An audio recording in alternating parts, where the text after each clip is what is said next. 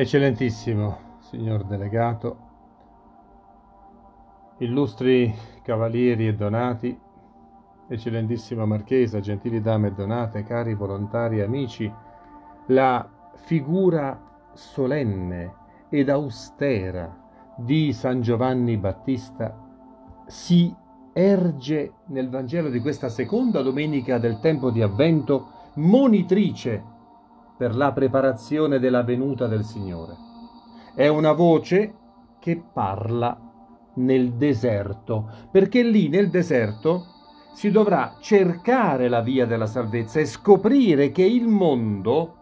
pur con tutte le sue tecnologie, le sue strutture economiche, sociali e politiche, in verità somiglia tanto ad un deserto, dove non germoglia nulla che possa dare vita e felicità. Il deserto del Vangelo di oggi dunque è simbolo dal duplice significato il mondo di ogni tempo, il quale senza Dio è privo di vita e a nulla servono le sue strutture, e il mondo interiore di ogni persona, dove partire alla scoperta dell'opera di Dio e disporre il proprio animo ad accoglierlo solo quando si riuscirà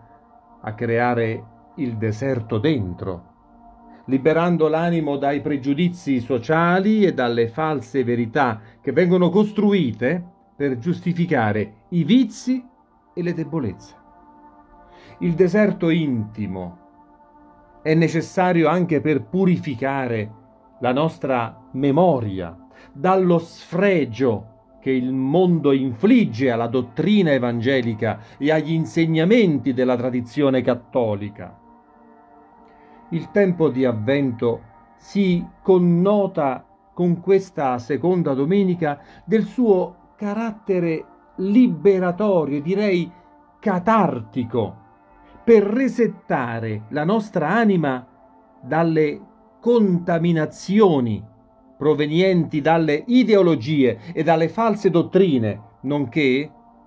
dalla stessa concupiscenza della nostra carne questo deserto è la condizione per giungere ad un frutto degno della conversione.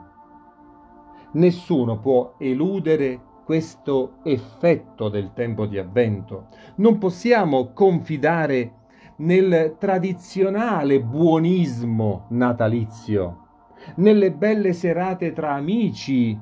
per gli auguri, e nelle azioni di beneficenza che in questo periodo diluviano. Noi dobbiamo portare frutti di conversione, altrimenti questi improperi che il Battista rivolge ai farisei, ai sadducei,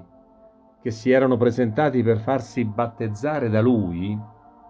diventano diretti anche a noi. Ogni cristiano deve prendere coscienza che egli è come un albero da frutto, che deve produrre frutti, ma subire anche la potatura per portare più frutti. Altrimenti, come annuncia il Battista, la scure viene posta alla radice di ogni albero e quelli che non portano frutti vengono tagliati e gettati nel fuoco inestinguibile il tema del fuoco infernale viene evocato da Giovanni come condanna per tutti coloro che, ad imitazione dei farisei che si erano presentati da lui, vivono da ipocriti o da falsi credenti o da atei occasionalmente devoti ad una religione storica. Cari cavalieri,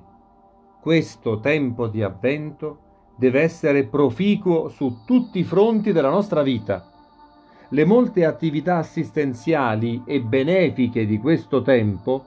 devono costringerci a purificare la nostra vita da quegli errori perniciosi che si